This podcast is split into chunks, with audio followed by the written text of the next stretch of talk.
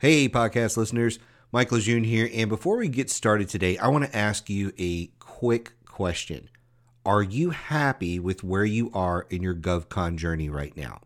It's a simple question. A yes or no. If you're not happy with where you are in your GovCon journey right now, I want you to reach out to me on LinkedIn or email or carrier pigeon or whatever you need to do, I want you to reach out to me today and let's set up a call. There's no cost, there's no hook, there's no anything that's just me, you. Let's hop on a call. Let's talk about where you are right now in your GovCon journey and let's get you some tips and tricks on how you can move forward. Because if you're unhappy with things, I want to help you. So reach out to me on LinkedIn, shoot me a message there. You can shoot me uh, an email, whatever you need to do. Reach out to me and let's talk about where you are in your GovCon journey and how to move forward. Now let's hop into this episode. Welcome to Game Changers for Government Contractors. Game Changers is dedicated to helping you position for and win more government contracts. And now your hosts, Josh and Mike. Hey everybody, Michael LeJeune here with Game Changers for Government Contractors, and I have Norman Wolfe here on the line with us today. Here, he's going to be talking about a fantastic topic. Norman, instead of me telling everybody, why don't you tell everybody a little bit about who you are and what you do, and then we'll get into our topic for today. Thanks, Michael. I am the CEO and founder of Quantum Leaders. Quantum Leaders is a consulting company that focuses primarily on helping organizations execute. So my whole life has been oriented around helping organizations, leading organizations myself. And then since 1988, I've been consulting with organizations a long time. And the, the one thing I've discovered is how difficult it is for people to set some goals, set, set objectives, set some initiatives to help improve their companies and get those actually executed. Hmm. And I have over the years recognized that there are certain, you might call them systemic or uh, mindset issues that cause us to have difficulty in executing uh, in what we say we want to accomplish. That led me to write my book, The Living Organization. So, my biggest accomplishment is the fact that I actually wrote a book.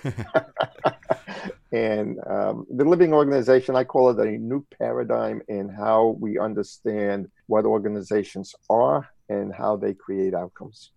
Yeah, and that that's fantastic that you got the book written. You know, we we just wrote a book in February. Uh, we're recording this in April of 2020, and our book came out in uh, in February. We did one the year before, and you know, it is quite a task getting a, getting a book out there. And, you know, the, we, the one we did this year was with there's 29 authors in it, and people are always like, "Man, that has got to be like wrangling cats." And I'm like, "It's like it's cats with like big emotions, and you know, and you know, it's not like your every average everyday cat. You know, there's there's some really amazing people in, in our book, and and so they're all busy. You yes. know, everybody's super busy, and so uh, you know, it's it's such a, a, a a great task to be able to complete writing a book. I, I always, I've always heard it's one of the main goals that everybody has, whether you're a janitor, whether you work on Wall Street, whether you, you know, a school teacher, doesn't matter. People, you know, writing a book is a dream for a lot of people. So I, I congratulate you on being able to do it because it is a, it's a massive accomplishment. It was, it was actually a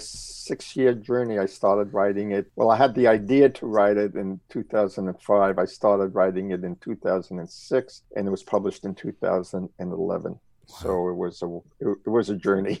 yeah, it, and I, I really personally I have a lot of respect for people who take that long to like go through research and do the writing and all that stuff because I have zero patience. I'm like, how can we do this in a month? That is right. that is always my thing. And so like when we did ours, I gave myself about nine months, and I'm like, this is going to be excruciating. Like I can't even because like I don't want to do any research. I just want to pull it all out of head and just go. And so it, it's one of those things. But you know, you're talking about experiences back into the 80s and stuff, and I'm sure there's some you know well beyond that. But you know, to me, when I talk talk about or hearing about organizational issues, you think about leadership and culture and all those things. And to me, those are all, I think, very overlooked areas of most companies because most people are like, hey, sales, marketing, you know, numbers, numbers, numbers, and, you know, where are we hitting at with revenue and these different things. And yet, the things you're talking about here in this living organization, they all, all those things drive the numbers. They all drive the productivity of the company, you know, the success of the company. right. And yet there's so little time that's invested in that. and it's kind of sad. And you're right. I, the whole orientation for leadership and the framework in which we think of leadership, I call the machine paradigm. Mm-hmm. The reason I call it machine paradigm is because we treat organizations as if they are machines of production. Hmm. And if you think about what that means, is that somebody designs the machine how it's going to operate. That's what machines don't design themselves, right? right so, right. so and, and, leadership's role has been to design the machine. It's, it's even taught in your basic MBA courses. Leadership or management is all about plan, organize, lead, and control. That's it. Well, what that means is it leaves everything else about the machine, especially the people, is nothing but parts of a machine. Hmm. Right. And and here we are, we talk about how we want to get people really engaged and committed to the mission and the purpose and all of that stuff. And then we go about treating it like a machine. So right. there's sort of a real inconsistency between those two desires and ways of thinking. Yeah. It's sort of like if I went home and treated my wife like she was a member of my organization, I probably wouldn't last long in the relationship. right, right.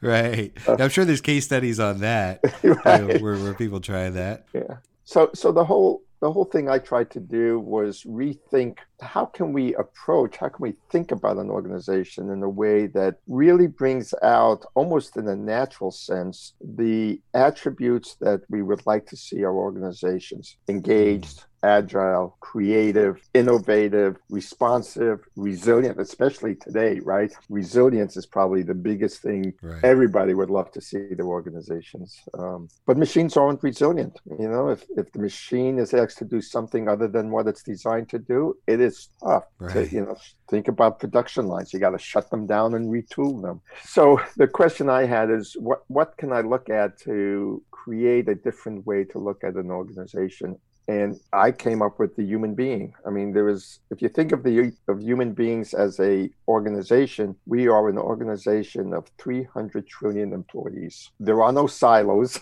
my heart doesn't go, "Hey, the hell with you, long. I'm going to do my thing, and you do your thing, and we'll let the we'll let the brain figure out who gets what resources." It doesn't work that way, right? Right. And and so I thought, wow, what if we thought about organizations like living beings and leaders more like um, individuals whose responsibility was to nurture and cultivate uh, the development and the capacity of this human being. Mm. That's the essence of the book. It shifts yeah. fundamentally everything. Yeah, and it, yeah, yeah, it, you know, just even taking a, a step back and looking at organizations as the people. You know, they they are people, and you know, you mentioned about how you know when when you're when you're trying to make changes and you know you have to stop the production line and those sort of things. You know, I think there's there's so many times where leaders have built it into people. Their focus is I hate to use the the old phrase, but they, they have this in the box thinking where this yep. is what I've been taught, but I've also been taught that if I step outside this line, I'm going to get smacked. Right.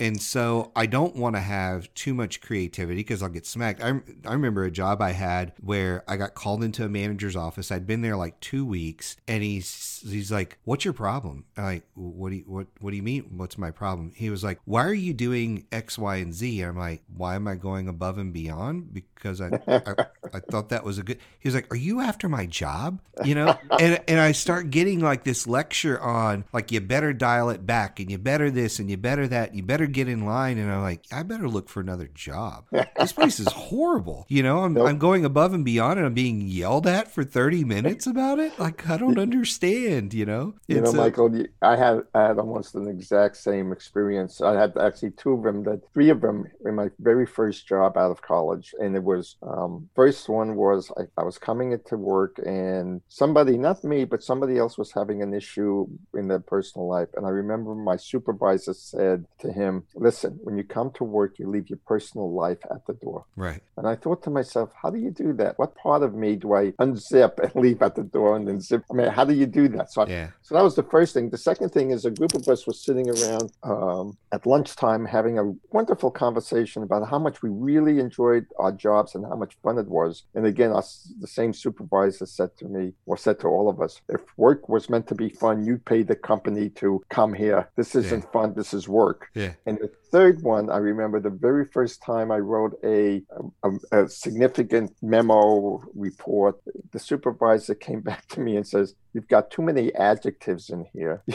you should, you need to dial it back, almost the same phrase you use. Yeah, dial it back. Dial it back and just be, you know, like a machine. Just just the facts, ma'am. Yeah. I thought, boy. Yeah. Well, I didn't last in that job very long either. Yeah. But, you know, that's not it's not really that atypical. It's not just your unique experience or yeah. mine. It's really the way we think about organizations. Yeah, and and I, I haven't been a good employee for for 20 years, so I don't I don't do that. You know, it's just one of those things where you get in and you see that stuff, and you know, not not to have you know just story after story of bad experience, but there there was one company I worked with, and everything was about you're doing it wrong, you're doing it wrong. And I'm like, you guys should rename the company this because I swear.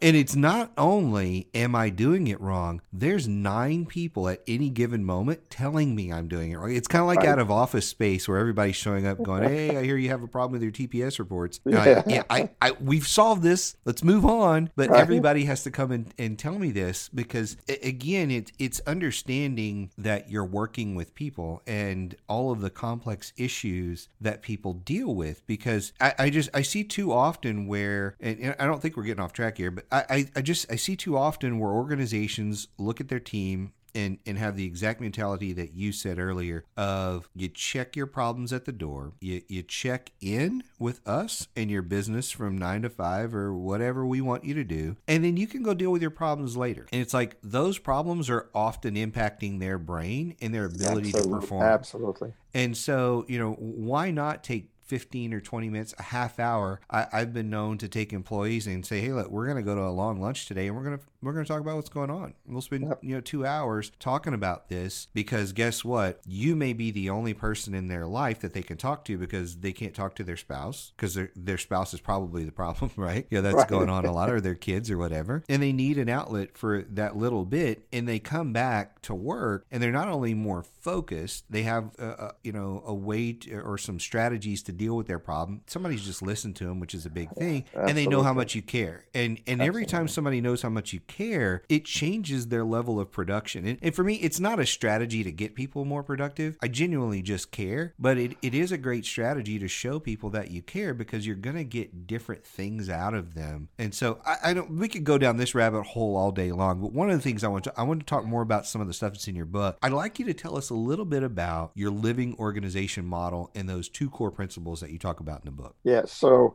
it's actually not getting that far off track, Michael, because the first track is thinking of the organization as a living being. And you have to think about it from a leader's perspective, like I'm in relationship with this living being and I have to care about them. Mm-hmm. Just what you were saying. And it can't be I care about you from a manipulative point of view because they'll know that, right? Yeah, you, can you can't it. pretend you can't pretend to care. So you really yeah. have to move what what I call moving from the head to the heart. You you really have to lead from the heart. You have to care. And, and you have to also understand that that actually does produce better results. Mm. That when you as you were pointing out, it's not just that you get people more productive, it, it opens the gateway to creativity, to innovation, to resilience, to engagement, all the things we want. So the first step is to understand that the organization isn't even just a collection of people, uh, which a lot of people think, you know, trying to make that leap mm-hmm. into something different. But the organization itself is a living being, and and and that has certain implications, uh, which I'll explain in a second.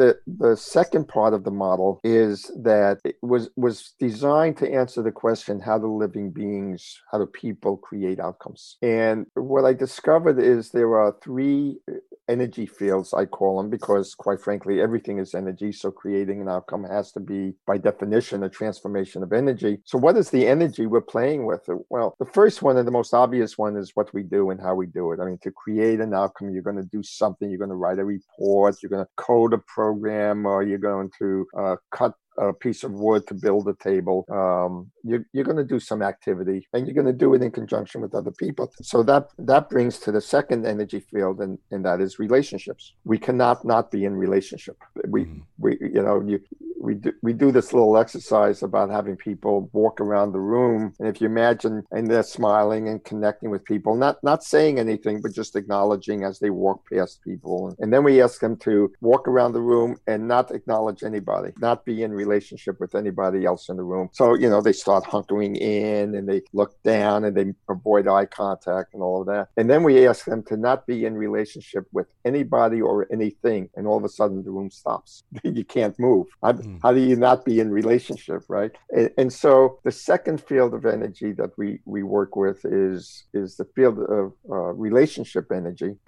and the important thing there is to recognize what it means to to be in relationship that increases the amount of energy we have uh, collectively to contribute to it, and, and we call that that high performing teams, teams in the zone. Um, but what what that really means is we have the energy of two or more people so in line that they're amplifying each other. Mm-hmm. We're getting synergy. Two plus two equals twenty-five, right? right it's right. just a whole different world, and most people uh, have experienced that somewhere in their life, so they know what I'm talking about. Yeah, and you know it's it's so obvious when you have relationship issues in an organization. And I, I was on the phone with somebody the other day, and they said, you know, I've got this one person on the team who's a diva, and you know nobody nobody nobody likes her. Nobody yep. likes working with her. Yep. She's yep. she's demanding. She um she but she is one of our top performers, if not the right. top performer in the organization. And I like, but what is she doing to your company? Right. And I like everyone cannot stand it, and everyone cannot stand the way you let that person do that. And so right.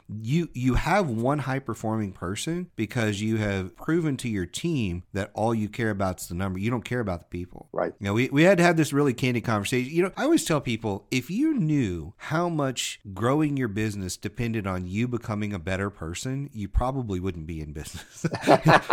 yeah, you know, be, because you know it's one of those things where the better you get, the better your business gets, and you know the better leader you become, and all those things. And, I, and pe- people just don't to, see that. I have to jump in on that because I can't tell you how many times over the years in consulting I've been brought in by the CEO or some leader of an organization, and and and they say, listen, here's here's what I want you to work on. I want you to go fix them. Yeah. This guy isn't cooperating with that guy or they yeah. don't get it and, and and I want you to help me fix them. And the first thing I end up doing is saying, Okay, great. Love to do that. You know you're going to have to be fixed yourself, so to right, speak. Right, right. If you want, if you really want to make a difference. So you're right. I mean, yeah. it's it's just, and again, it gets back to the notion that uh, I am the programmer of the machine, and they need to start performing like I tell them to. Yeah, and and, and, it, and, and it's endemic. It, yeah. it really is. Yeah, all, uh, all my Australian friends have a saying that says that the fish stinks from the head down. That's and, right. and so,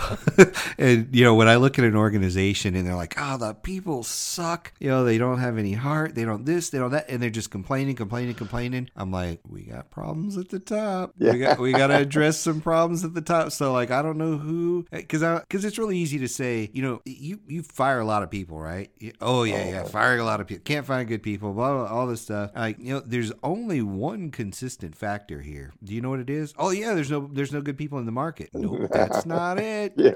you know and we just have to keep going to like are you saying it's me? Yeah. Are you saying I'm the only consistent factor? And it's like uh. well you fired everyone else 10 times over. There's there's only one person left and that's you. So you know at some point we have to acknowledge that as the leader or a leader in a department, even. Yeah. Uh, the reason you have these issues with your team starts with you becoming a better leader and, and understanding this stuff so that you can relate. See, I can I can go down the rabbit hole and this talk about it all day long. well, you know, you actually it's, bring it's so up what I consider the, the third energy field, and, and it's the context. And, and in many ways, what you're talking about is what is the context that the mm-hmm. leader is creating. Mm-hmm. What is the tone, if you will? What is the sense of who we are and what, what's important? So, in your example, where the leader was focusing on um, that one diva performer, that one top performer, uh, what he was communicating to the people, as you pointed out, uh, he probably used other words like, boy, all of you are really important. I believe in the team, etc., etc. But what he was really communicating was it's all about the numbers, and this person gets the numbers, and I don't care how bad they are and how crappy she's making the whole team perform. It, I just care about numbers. So just get me numbers. Right. So it's that it's that sense of beingness it, you know, we often use the phrase, it's not what you do, it's who you are being while you're doing what you're right, doing. Right. That really matters. And so that third field, and you know, you said at the beginning, we, we often don't pay attention to leadership and culture. Well, context is where culture comes from. It's it's the core mm-hmm. assumptions mm-hmm. and beliefs we have about how the world works.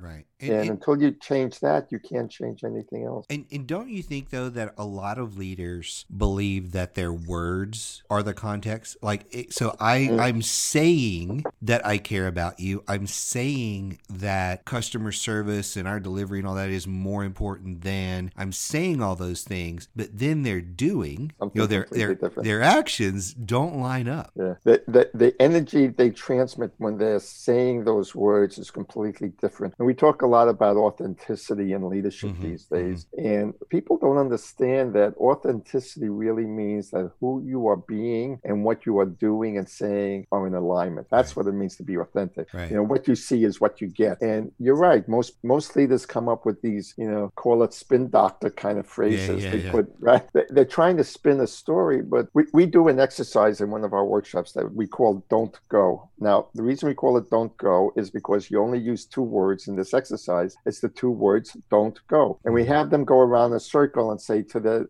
person on the left don't go. But as we go around the circle, we change the the um, what we call the the emotion we want them to express. And so we'll go from you know they'll say don't go and it kind of neutral, and then we'll say okay now now be angry, and they'll go around saying don't go, don't go, don't you know, and and and then we have yeah. them switch to be sensuous or be caring or yeah. be sad, and and all of a sudden we recognize very quickly that as you said, it's not the words you use, mm-hmm. it's the state of being you're in that is what people experience. It's like the difference between lyrics of a song and the music of the song. Yeah, yeah. Without the music, and we always remember the music more than we do the lyrics. Yeah, yeah. We we used to do this one exercise where, and this was one of those where I'd be like, I need two strong people here, mentally tough, to do this. Where we'd send them out of the room and we'd say, okay, so person A, I want everybody in the room to think good oh, thoughts about. Person B, I want you to think the meanest, and you bring them back in, and person A is like, hey, how's it going? You know, and person B is like, why does everyone hate me?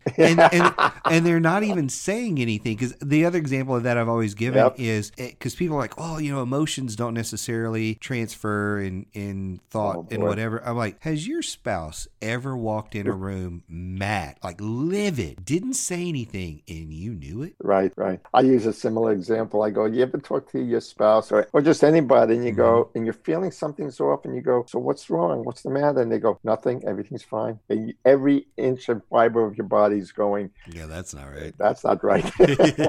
yeah, well, and, you know, and it gets to the point I was making. See, it's all about energy, and and yeah. human beings pick up and respond to the energy more than the words. Yeah. That's why I say the lyrics versus the music. Yeah, and I, I, think a lot of people don't realize you can actually do that over the phone as well. So, oh yeah, and, and even like I have clients all the time that are saying, "Hey, I'm making calls and nobody will pick up," and I'm like, "Well, what what are you focused? Right? Because if you're focused on, gosh, please don't pick up, please don't pick up." please don't pick up. You know, and, and then they get on the phone and all, and like, what are you talking about, or what are you thinking of thinking about? Now, what are you saying? What are you thinking about while you're talking to them? And I'm like, I want to get off the phone. I want to get off the phone. I want to get off the phone. And I, am like, so tell me, tell me again what the issue is. I'm like, well, people don't answer their phone, and when they get on the phone with me, they want, oh yeah, like that's when they click. Like, oh, they always want off the phone with me as quick as possible. Like, because that's what you that. I mean, that's the message you're conveying through right. your tone and through your emotions. But even you know when when you are in prep for that call. I mean, that's that's your that's the desired outcome you want, and you're conveying it through your words and, and everything else. And and I think to back to the point of, of some of these leaders, you're important. You know, this is more important than money, and you know, it's not just about the numbers, but deep down, everybody's sitting there going, shaking their head, yeah, yeah, we we hear you, and they go back in their office and they're like, we all know that Bob doesn't care about us right. at all. You know, you know? It, and it's amazing. When I was uh, president and the chief operating officer of a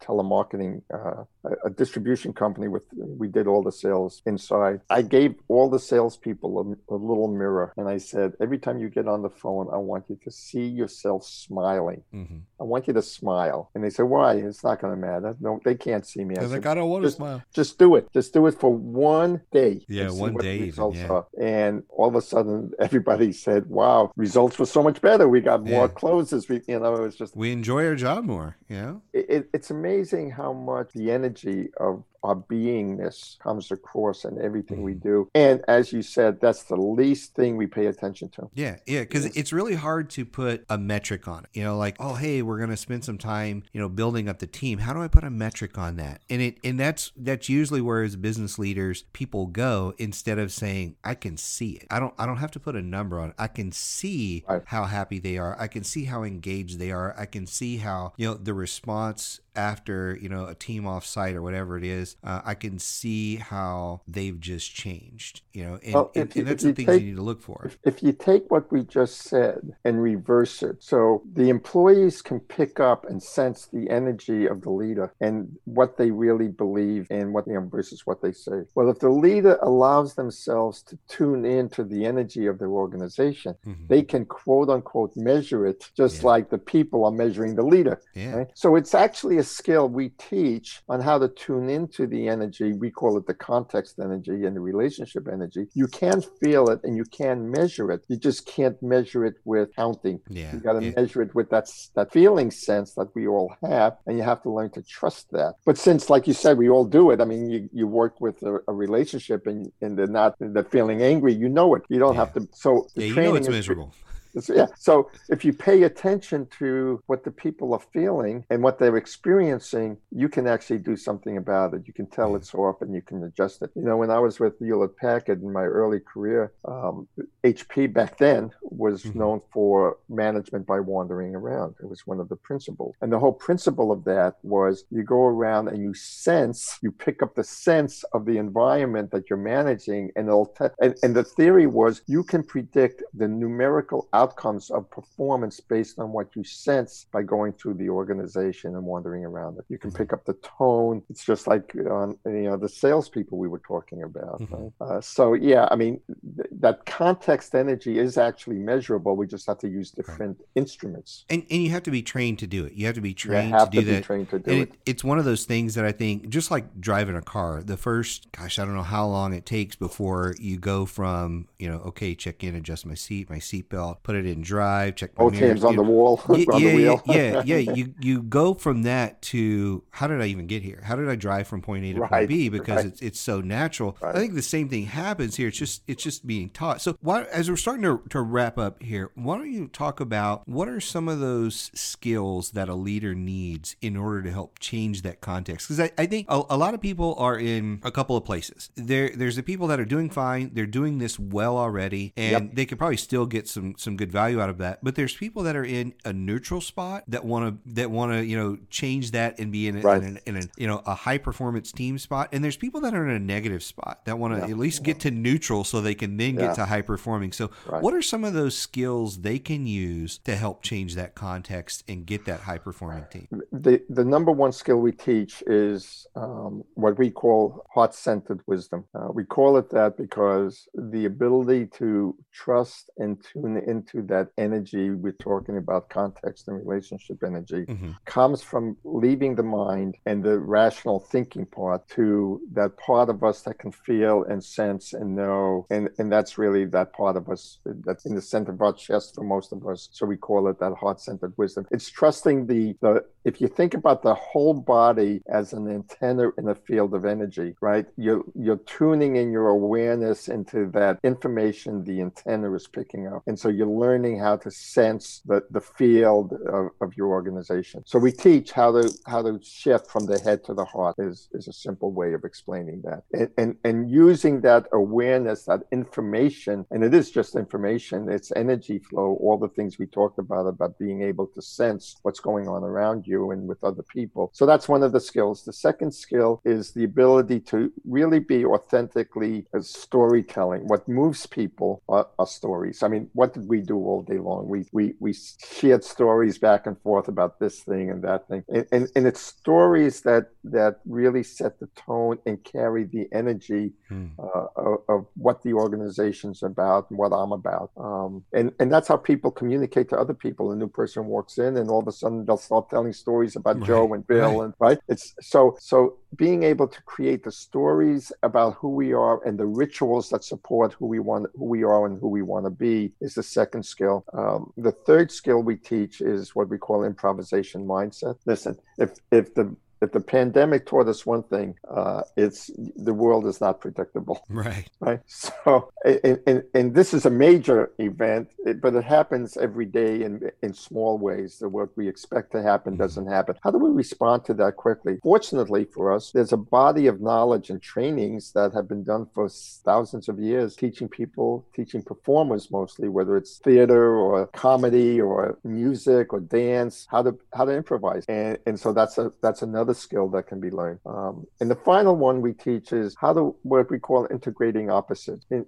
in some challenges we have, there is no clear black and white answer. It, it's sort of a little bit of both. And how do you understand the balance between the opposite? Uh, there, there's a, the way I like to say it is wholeness is a coin, the whole coin, but every coin is made up of the heads and the tail. And you got to bring the opposites together to make the whole coin. Right. So wisdom and insight comes from integrating opposites. So those are the four basic skills that that I believe that is critical to make the shift, and it's a lot of what we teach. Yeah, no, uh, those are definitely game changers for a lot of folks. I, I think just just listening to what you're going through, I, I think the people that are going to hear some of this and struggle the most are the people that are what I would call all business. When you're at work, you're all no, business. Absolutely. But I think here's the thing, and this is with every organization I've ever seen. It happens with customers. It doesn't matter. The people that are going to struggle the most with this also have the most potential with it and yes. where you know somebody that's been all business and has been happy with their results if they were open-minded about you know using some of these techniques and strategies i think they'll be blown away with the new level of results. It's just it's it's really is changing the game for them. And it's uh, you know it being something that is going from the head to the heart is not a natural state for people that are all business. no, so it, it is a it's a little bit scary or it's outside the box or whatever you want to call it. Um, and so there's a learning curve to it, but I think those people are the ones that stand to gain the most out of it you know productivity wise. I, th- I think the other people who already do want to lead by the heart, but don't necessarily have those tools, are going to really just be very excited about learning this type of strategy Absolutely. and applying it in their business, and they'll they'll see growth as well. So I really appreciate everything you you covered here with us today. Do you, do you have any final thoughts or maybe a, a final like one tip that you want to give? You know, I, I think the, the the thing I'd like to end on is uh, sort of a note of compassion, just as you were pointing out. I used to teach skiing, and and I think the metaphor I want to share um, and, and the compassion I want to share is learning these new skills, especially for those, like you said, that are hardcore, is like learning to put your weight downhill. When you're skiing, you have to learn how to shift your weight downhill or throw your weight downhill. You're putting your weight on the tips of the skis because that's the skis are designed to be guided by the, the tips of the skis. And the thing about that is it's counter instinctual. So, mm. like you said, everything in the body is going to say, wait a minute, that's not how I get results. Shifting right. from head to heart is counter instinctual. It feels awkward. It feels right, right. it feels uncomfortable. It even feels unsafe. Right. And so uh, I just want those out there to know that you're correct, Michael, when you said it will give you a quantum leap into amazing results. And the the, the people who have been successful are doing this, and this is the, this is how they're being so successful. So take the risk and and know that there are people like us out there to help you yeah. start off on the beginning hill, on the bunny slope. We're not going to take you on the triple diamond and have you learn how to do this, right? You got to start somewhere. Yeah, you got to start somewhere. So my, my parting advice is understand it's going to be difficult, accept that, take the step anyway, and find people like us who will take you on the bunny slope and walk you through it. Yeah, you know, and understand you're investing not only in yourself, but you're investing in your most precious asset in your organization those people. I mean, without the people you you can't grow you can't serve your customers you can't do anything. But the people really are the heart and soul of, of any company and you're in, you're making an investment in them to get better as a leader to understand things like this to grow the organization and so I, I really appreciate everything we've talked about today I, I, could talk for hours about this this is these are the kind of things that uh, you know the psychology of it and what goes behind it and how people think and move and work and do things, it's it's just fascinating to me. So I appreciate everything you talked about. So thank you so uh, much for coming on today. You're so welcome, and thank you for having me. And it's been a pleasure, and I really love this conversational style you have. Thanks for listening to Game Changers for Government Contractors. For a full list of episodes and other resources, be sure and check us out on the web at www.rsmfederal.com slash gamechangers.